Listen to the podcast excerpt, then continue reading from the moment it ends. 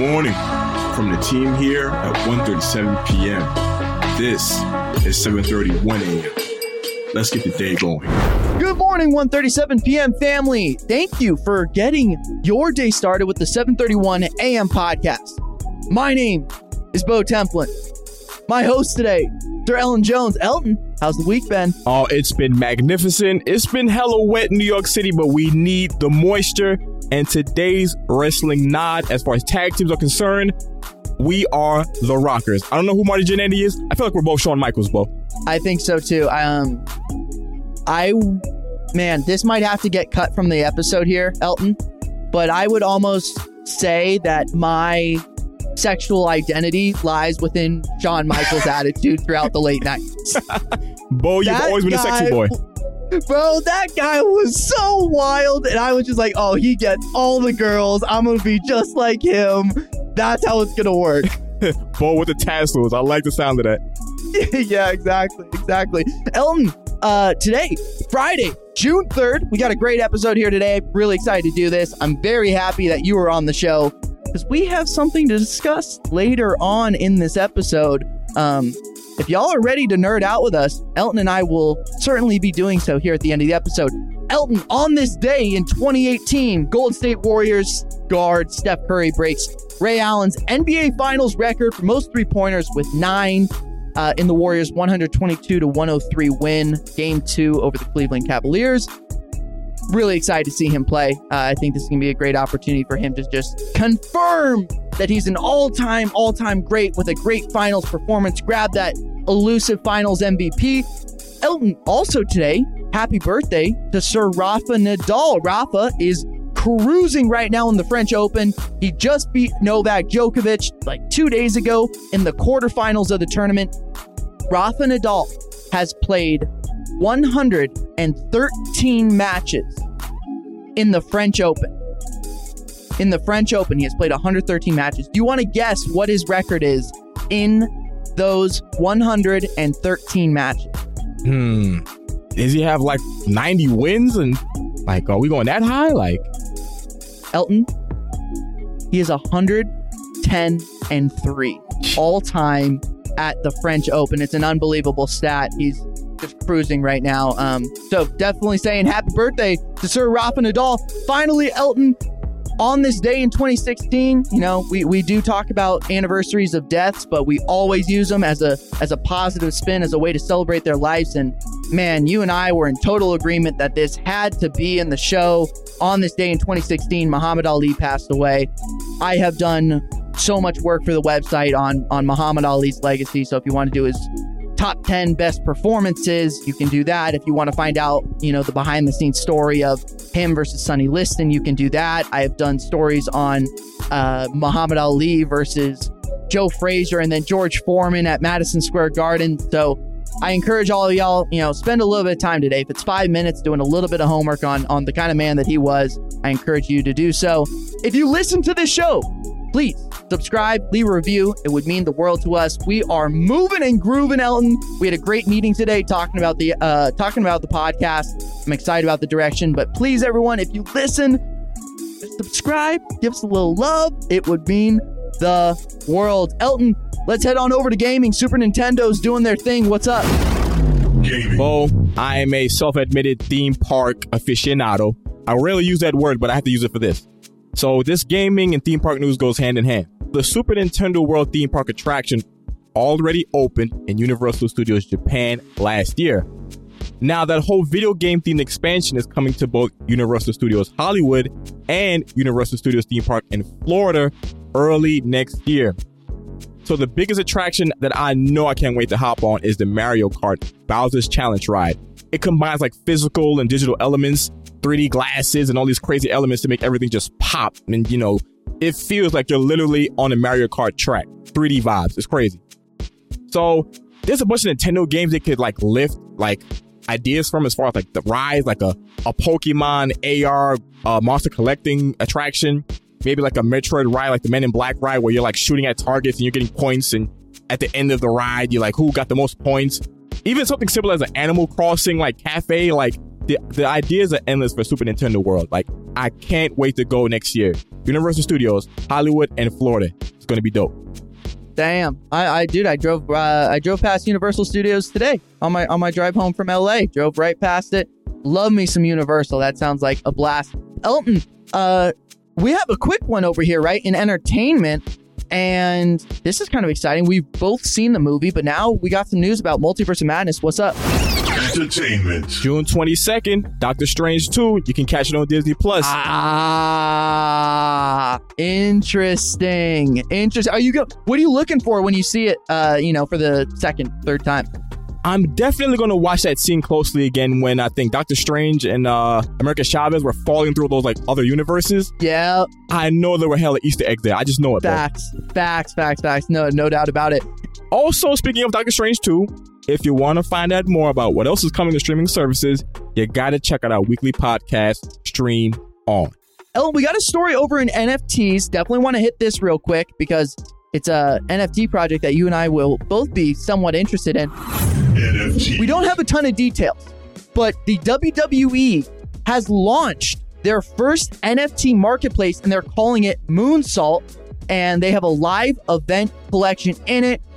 This was a matter of time, I think. Like, you know, the WWE is going to use every single opportunity that they have to monetize what they've got. You know what I mean? This is this is like this company is more protective over their IP, over their content than any other company I'd know, maybe besides like the UFC.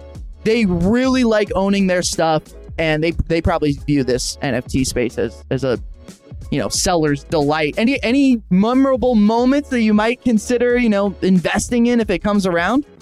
I know WWE has gone down the whole kind of like PG route, but since this coming pay per view is going to be Hell in a Cell, I mean, they got to do the Mankind Taker infamous fall at the top of the Hell in a Cell as an NFT, right? By God. He broke him in half. That's Stop a the match. Stop the match. Stop the damn match. I'll pay top dollar for an NFT of that, WWE. Like, Vinnie Mac, get on that ASAP, please. God is my witness. He's broken in half.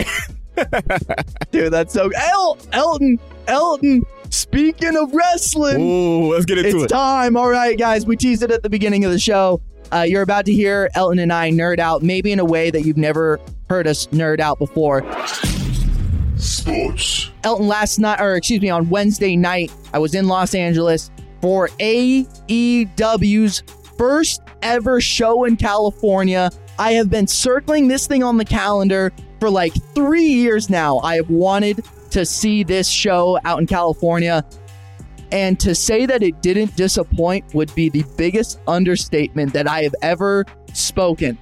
Elton, everyone's talking about it. MJF, the uh, the prized possession of AEW, the top wrestler in their program. He is the best man on the mic that I have probably ever seen since.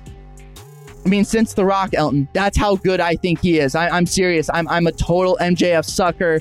I love this dude's work. And on the Wednesday night show, Dynamite, he goes at the CEO of AEW, Tony Khan. Elton, uh, MJF's contract ends at the end of 2023. He wants more money. And now he has taken it public for the last few weeks. He's just been talking shit on Tony Khan, pay me more money. You know, I'm the best guy there is. Well, Wednesday he took it to a whole nother level. Elton, he was dropping F bombs. He's mentioning the WWE. He's talking about the guys backstage. This was the most behind the scenes, true curtain, you know, revealing moment that I've felt in wrestling in a really long time.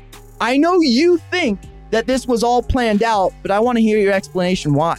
I'm of the exact opinion that at some point during Double or Nothing weekend, TK and MJF went to this little private office together and hashed out all their issues, and MJF got an extra comma and an extra zero added Yep. to his contract. Then TK was like, now we got to milk this thing to perfection. And now here we are. Major storyline with MJF is bleeding between the lines of reality and storyline. And I'm highly convinced at the end of this storyline, MJF is going to become the AEW World Champion by beating Punk. Elton, here's how I'm seeing this go down, right? I I almost believe exactly what you think as well. I think this weekend, Tony Khan, MJF, they hashed it out for real. I think they signed the contract. I'm in total agreement. I think they're going to go deep into this though. And I think maybe sometime this summer, maybe this fall, MJF's going to get injured.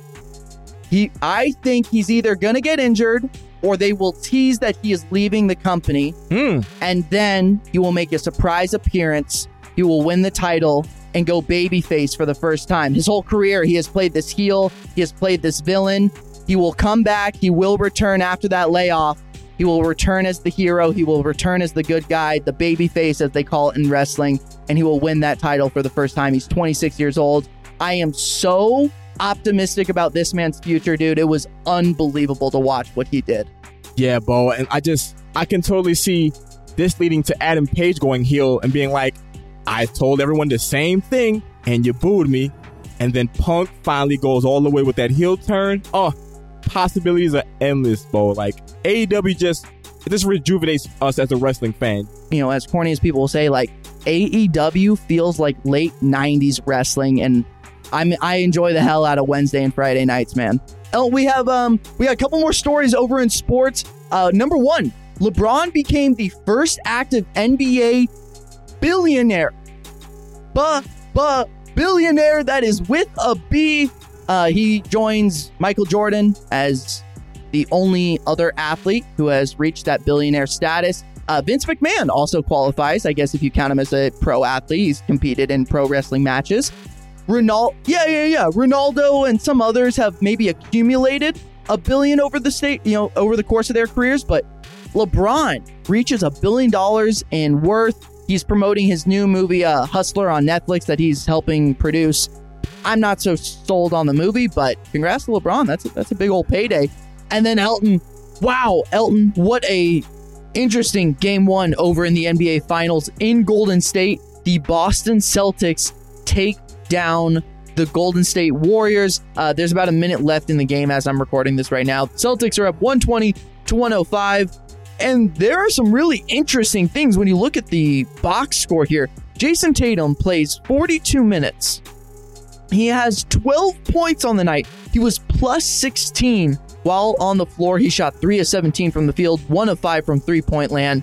And you'd wonder how the hell do the Celtics pull this off in game one in Golden State? Golden State was undefeated at Oracle Arena up until last night's game. Uh, looking at other stat lines, really interesting. I mean, Al Horford was phenomenal 26 points. He was plus nine on the night. Really impressive stuff. You know, granted, Tatum did have 13 assists, but you, you'd imagine that the storyline here is you got a plus 25 stat line from Derrick White. Plus 25, he had 21 points.